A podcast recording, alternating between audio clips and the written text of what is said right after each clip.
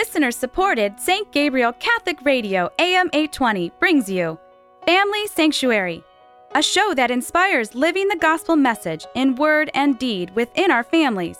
And now, Family Sanctuary with host Peggy Hartshorn. Welcome to the Family Sanctuary on St. Gabriel Catholic Radio.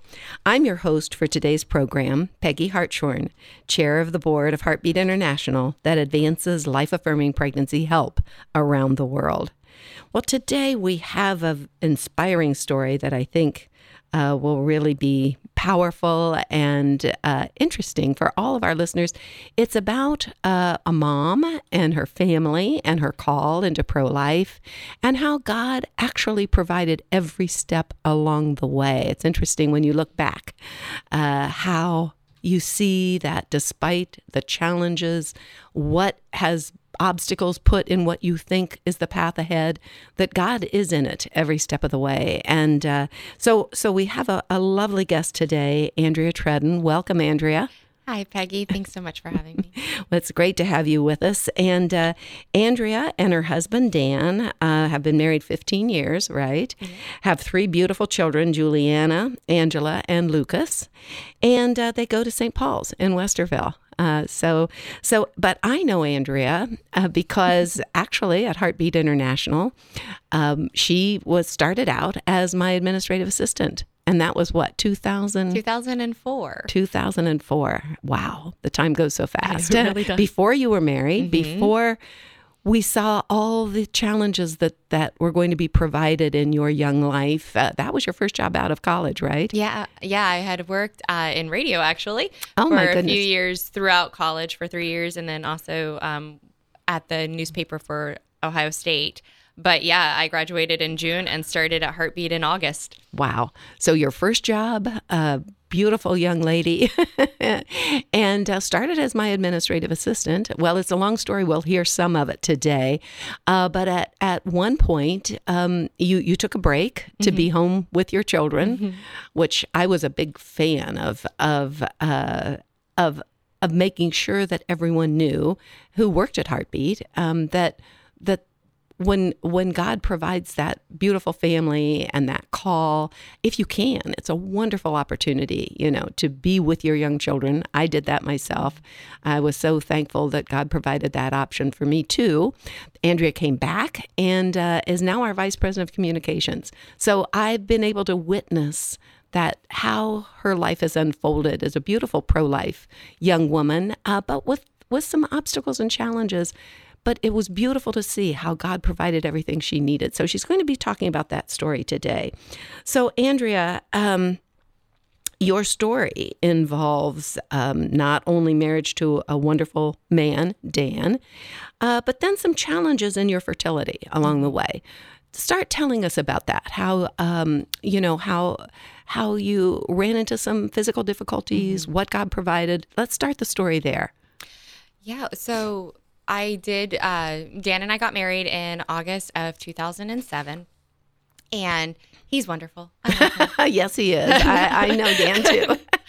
I, Not like Andrea, obviously, but a wonderful young man. Um, but we always knew that we wanted uh, family. Of course, that was probably talked about very early in our relationship mm-hmm. because it, family values are very important to both of us, and so we knew that when we got married, we were set to start a family, had our home, and um, all the pieces were in place. And mm-hmm. then, of mm-hmm. course, if it seemed ideal, it right? seemed ideal. Yeah. and then, um, of course, life happens and there's you curveballs. Um, and so, actually, with our uh, first pregnancy, that did end in a miscarriage um, early on. Um, and so, of course, you have all the different thoughts going through your head of, oh no, is this going to be constant? Mm-hmm, um, mm-hmm. And discussions were had. Um, and being in the pro life movement, um, I, have discussed with you, Peggy. It's one of those things that you know too much almost. And so um, I did know that one in five pregnancies unfortunately end in miscarriage. So it's like rationalizing all these different pieces. But mm-hmm.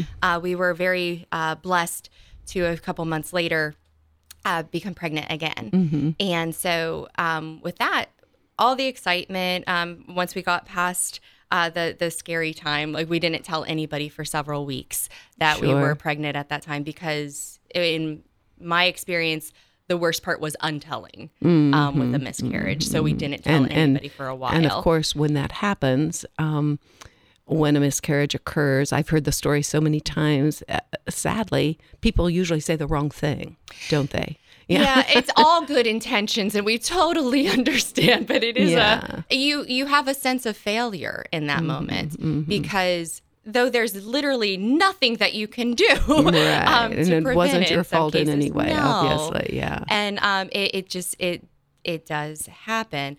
Um, and sometimes people will say things like, well, you'll get pregnant again. Right. Yeah, Which they- thankfully in our experience we did, but for so many, it, it helped me really understand um, the trials that some people go through and Mm-hmm. um, really that heartbreak that we know so many um, do endure over years Right. with infertility. And actually, some of the people that we've worked with at Heartbeat Yeah. International, that's been their story.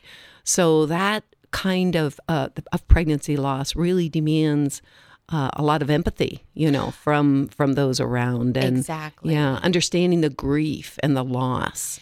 And Yeah. it, it because of this work and the value that we see in, in every single life, and we devote our lives to protecting the unborn. Right. Those moments are hard, but I will say, um, throughout various people that I've worked with, um, when they've experienced miscarriage, either early on or later, or anything like this, the surrounding of love that comes and the prayers over you, um, it's just amazing to witness because you do feel that it is it is a loss for you, and those in the movement understand it. Yes, when you're surrounded by Yes. people like you have been at Heartbeat International, generally speaking, that's that's uh, something that we provide a lot of support. We understand Mm-hmm.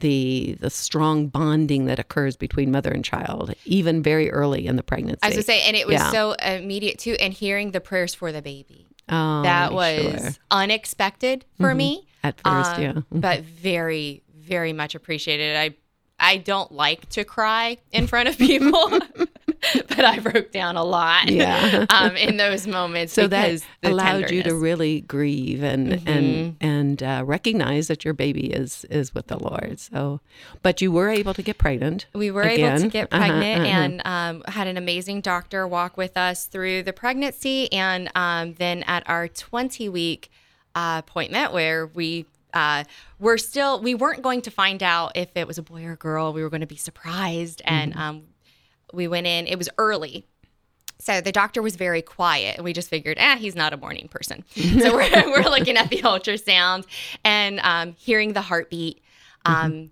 and everything. And then he turns to us and he says, okay, so here's the picture of the ultrasound and showing here's her, or no, didn't say it was a girl at that point. Here's the baby's head, arms, everything. Here's the stomach. And it was up in the chest cavity where the heart is.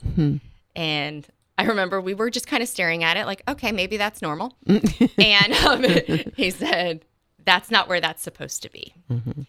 So then we didn't know what to think. And um, he informed us that it is a diaphragmatic hernia. So our baby had a hole in her diaphragm, and um, her abdominal organs slipped up through that hole into her chest cavity, hindering the growth of the lungs and shifting the heart. So I remember him very specifically. It's Dr. Parker, um, amazing OBGYN. Um, and he just looked and he just said, It's okay, you can cry. And it was like I needed that permission uh, because, again, didn't know if it was first like pre- time I was 20 weeks pregnant, didn't know if this was normal and, oh, yeah, your parts go back down. um, but he was amazing. He um, was talking to us. He, he did ask, he's like, Do you want to find out the sex of the baby? Now that you know this. And we went back and forth and then we said yes. And so we found out it was a girl which we learned that um, through multiple appointments. Apparently that is a very good thing um, because with this particular birth defect. no with all birth defects. Apparently Really? there's something that's referred to as the wimpy white boy syndrome. Like Isn't that girls something? are fighters. And every doctor and nurse that we talked to throughout the rest of this process would say oh good it's a it's girl. a girl.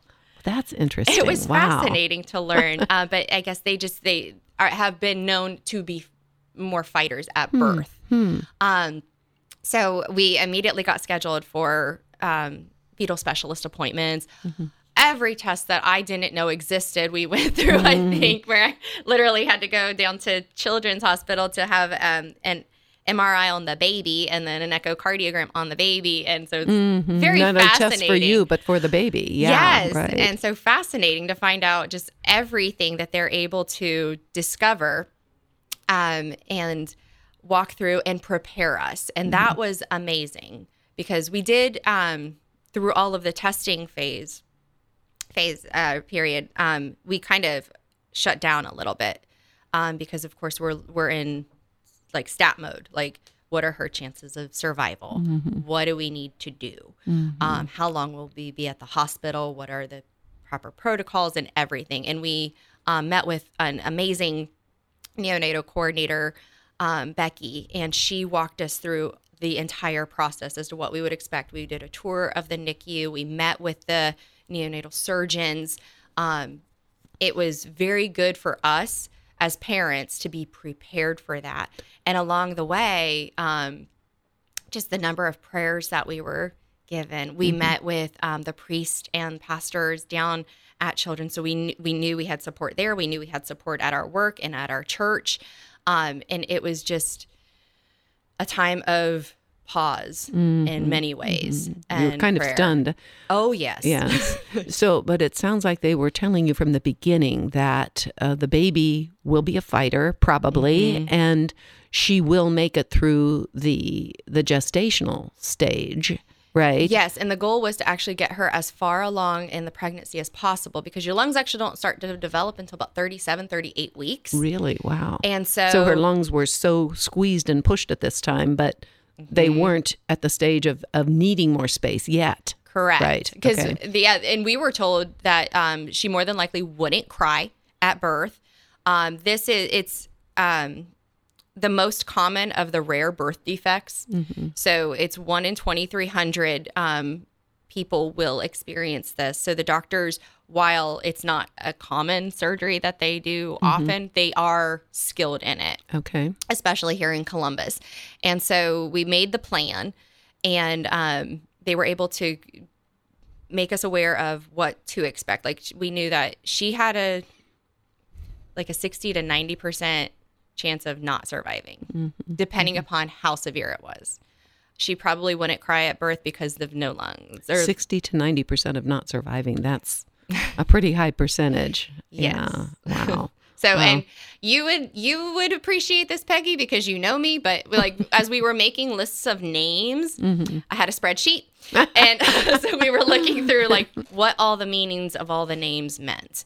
And Juliana um, is our daughter's name, and it means soft but strong. Wow. And so, um, um, You gave her the name before she was born.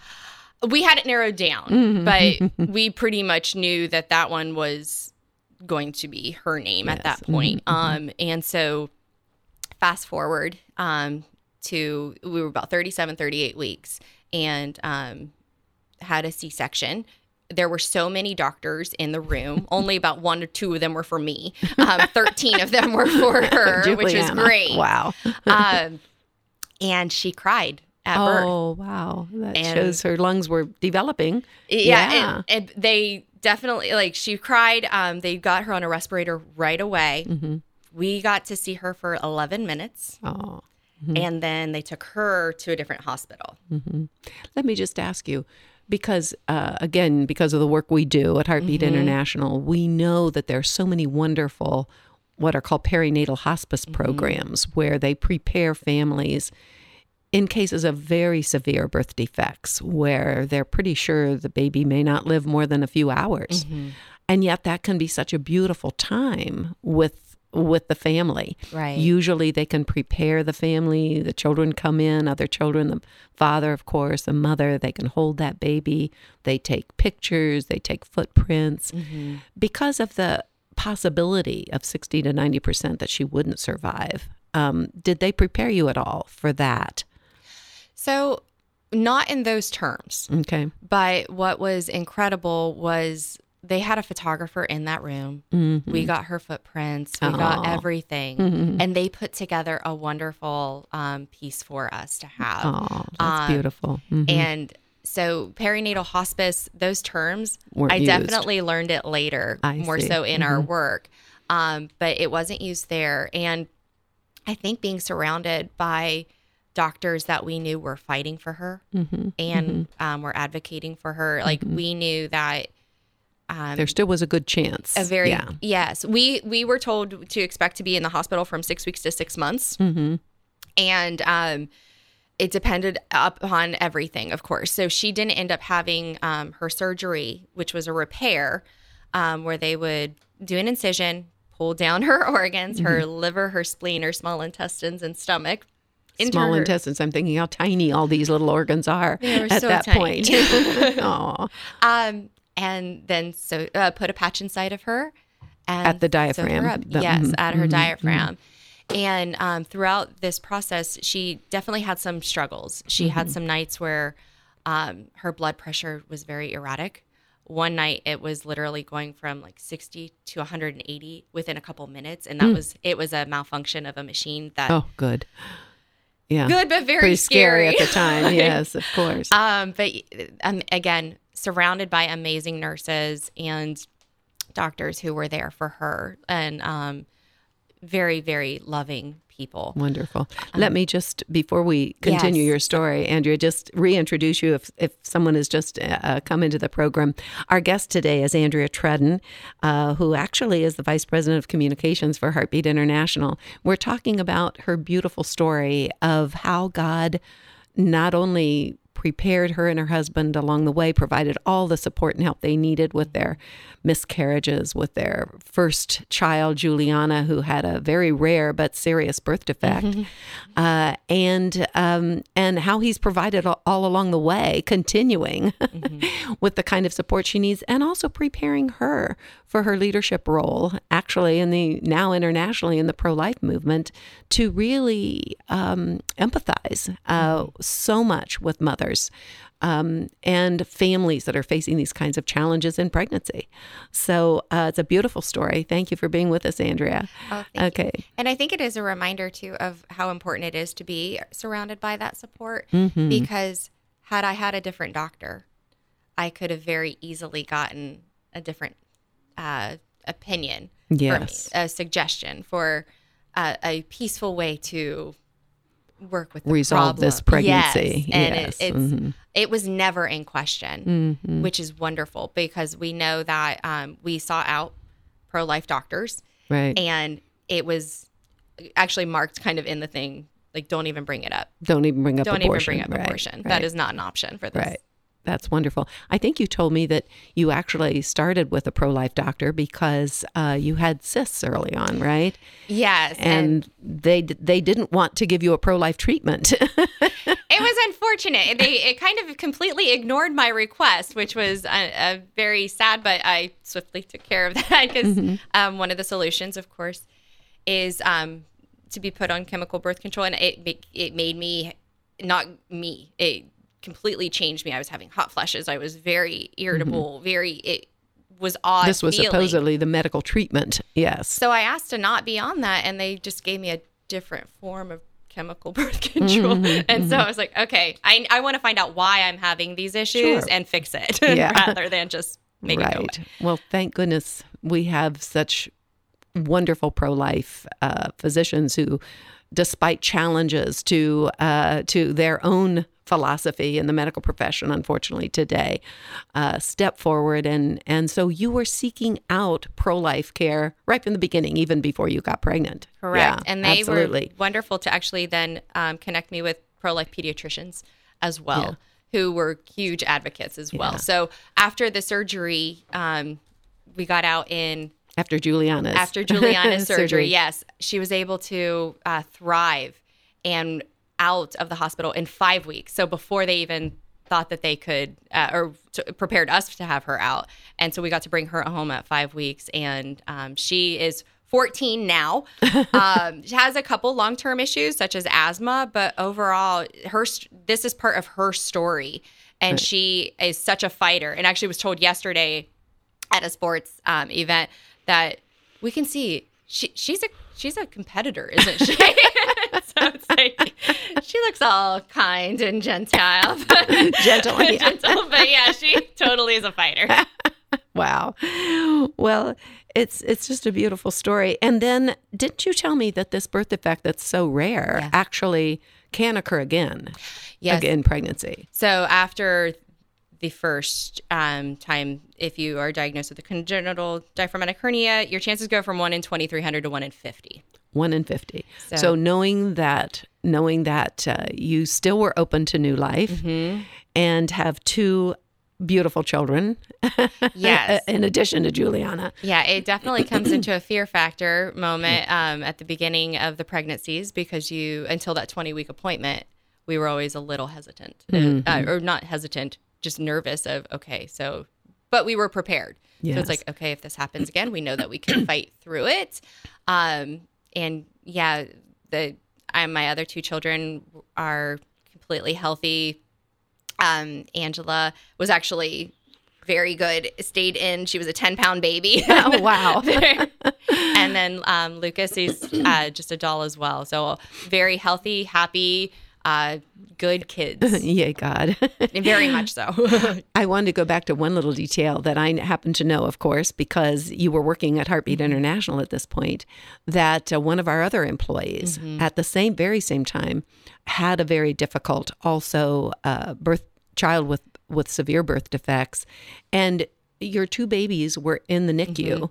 At children at the same time, so you too, obviously, and and her husband and your husband, God provided that support for both of you Yeah. together in And- the NICU. it was nice in a way because not only had we been prepared through the doctors, but we did know our friends who were there too, and we would see them in the cafeteria. But we were definitely there at the same time, dealing with very different but very similar situations. Yeah. Um, and it was interesting from the different perspectives um, as to how we were engaging with the doctors and such because Mm-hmm. um, we got out sooner, um, which was good. But then knowing that, That they were our friend was going to there, be there for a little bit longer. difficult. That was difficult. And watching could- the different families in there and what they were enduring, it definitely gives you a completely different perspective because your whole world is on hold. Mm-hmm. And I mean, we were at the hospital morning to midnight every day,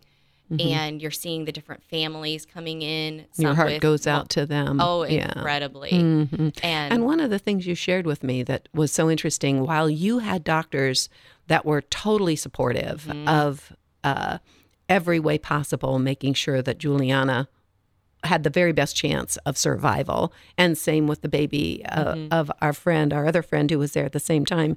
There were doctors who were not of that mindset. yeah, it was fascinating hearing the during rounds those who would talk.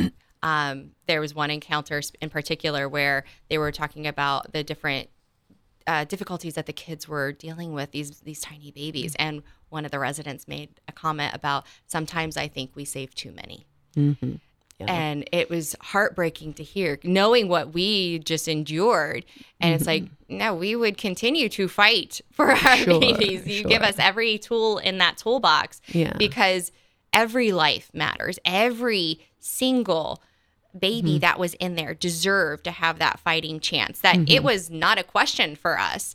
And the fact that some people would even think to say that in a children's hospital is mm-hmm. very mm-hmm. Mm-hmm. disturbing, in my opinion. Um, but also that they think that they're being kind.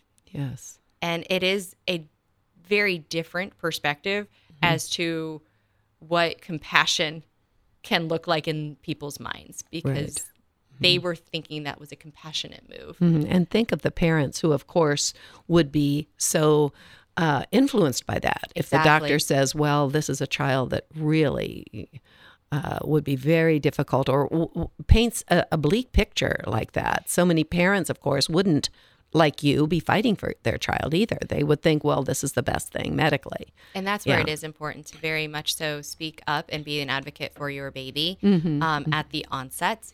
Um, and it is important to know who you are working with as a doctor. Yeah. And of course, an advocate for any patient mm-hmm. in the hospital because there are those different perspectives uh, mm-hmm. for patients of all ages, exactly. particularly the elderly in mm-hmm. the hospital. Well, Andrea, just real quickly, we're almost out of time, but I wanted you to share just real briefly yeah. how your husband Dan, of course, responded to all this. He was not, he had not fully converted to the Catholic faith, although he was very interested in, mm-hmm. in Catholicism uh, when you got married. Uh, and then uh, he was in RCIA. Yeah. So, how did this all affect him in terms of his faith? Yeah. So, he became more and more. Um, not even just open because he had been open to God. It, he just hadn't been involved mm-hmm. growing up. And this whole experience completely shifted that. Mm-hmm. And so he automatically, uh, when we found out about Juliana's condition, um, I believe that was when we got enrolled in RCIA, RCIA. for him. Mm-hmm, mm-hmm. And um, we'd been going to St. Elizabeth's in mm-hmm. Westerville for months. And so that was one of the families that literally wrapped around us was that RCIA family throughout oh, all of wonderful. this.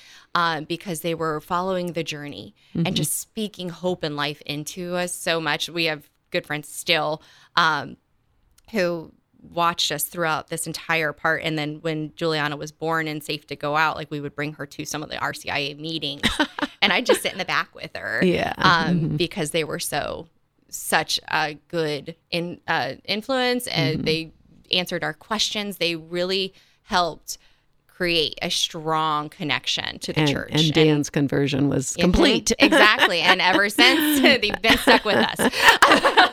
well, Andrea, I wish we could continue talking because there's so many beautiful aspects to your story and your story continuing. So, uh, but unfortunately, we're out of time.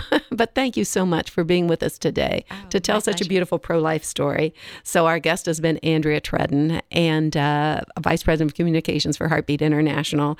And uh, so, you've You've been listening to her story on St. Gabriel Catholic Radio on the Family Sanctuary with host uh, Peggy Hartshorn, with archives at stgabrielradio.com and streaming live on stgabrielradio.com. Our program, The Family Sanctuary, is broadcast at 4 every Saturday and 2 on Sunday. So please join us again to strengthen our families and make them sanctuaries of life as God intends. Family Sanctuary is a production of listener supported St. Gabriel Catholic Radio AM 820. Archives of Family Sanctuary with Peggy Hartshorn are available at stgabrielradio.com.